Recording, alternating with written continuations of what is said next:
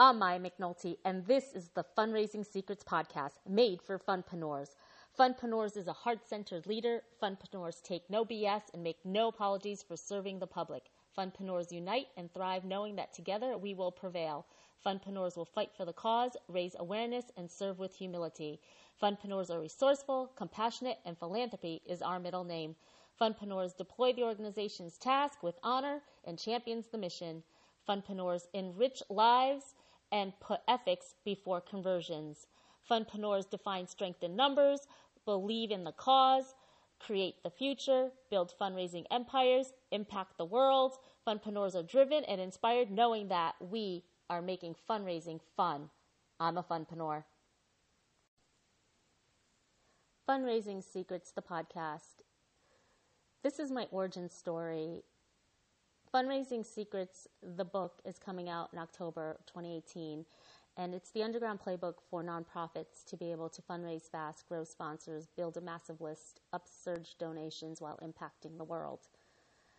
This is an interesting topic for nonprofits and for myself because I am more into advertising and social media and digital marketing.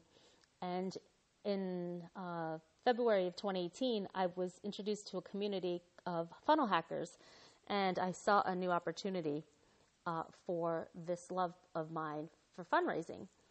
When I first started to fundraise was back when I was about 15 years old in high school. And my art teacher at the time, Mrs. B, introduced me to volunteerism and to fundraising. And we always did fundraising like you would sell the car wash tickets or the calendars or the cookies or the bake sale items and things of that nature. But this is much bigger. And what happened was Mrs. B introduced me to volunteerism at the city mission during Thanksgiving time. And I was really passionate about volunteering and helping to feed the hungry and the homeless. And uh, this happened to be during, during the time of Thanksgiving. So my parents actually thought this was a great way for me to get away from my chores. Um, helping my mom clean the house because we're having company over, or helping her cook Thanksgiving dinner, or setting the table. But it was much deeper than that for me. In 1989, I was actually quoted in the paper, maybe it was 1990, quoted um, in the paper helping a homeless person uh, feed him for Thanksgiving. And I still have that clipping to today. And it's it's just really weird that I held on to that clipping, but fast forward now to fundraising secrets, and you know you're supposed to be where you're supposed to be when you're supposed to be there. Does that make sense? Well, I think it does for me. But Mrs. B introduced me to volunteering when I was about 15 years old at the city mission. It was during Thanksgiving time, and um, my parents we volunteer at church, but we call church temple, and um, my parents were were um, Guyanese Indian. My parents are Indian. I'm Indian, and I was born in Guyana, South America, and came to America in 1979. And I can remember being so fascinated by the American culture and wanting to do all the things that American children were doing. And um, I'd actually get myself into trouble because uh, my parents, you know, wanted me to be home and helping with clean. It's traditional that Indian kids cook dinner and clean the house and uh, organize and, and just be home, especially girls. And I was just so fascinated by the American culture that I used to just chase all of my American friends and do what they wanted to do. Uh, long story short is I did participate in church with my parents, and, I, and my grandmother was also a heavy volunteer person that volunteered and through volunteerism. And so I learned a lot from her too about the church and volunteering. But that's the kind of volunteering that we would have not, we would have done. But today, volunteering for nonprofits is is so much more my lifeline, my lifeblood. It's um, part of who I am. I volunteer at the City Mission, at the Boys and Girls Club, at Girls Inc., at the Leukemia Lymphoma Society, at uh, Special Olympics. Uh, my daughter started a kids' introduction to soccer to help inner city youth learn the fundamentals of soccer.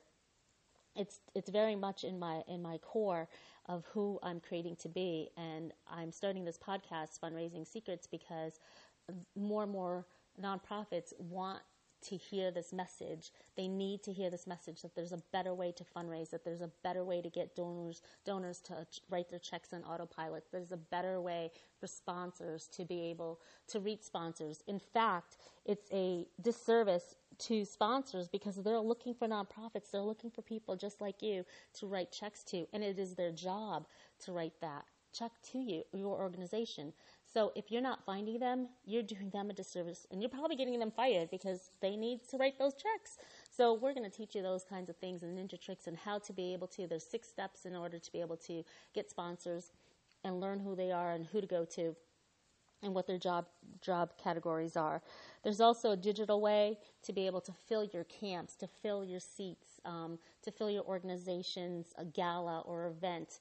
Uh, there's just so many ways that we want to talk about in digitally um, using ClickFunnels to be able to change the way that we fundraise and change the way we get donations and how we get them on autopilot.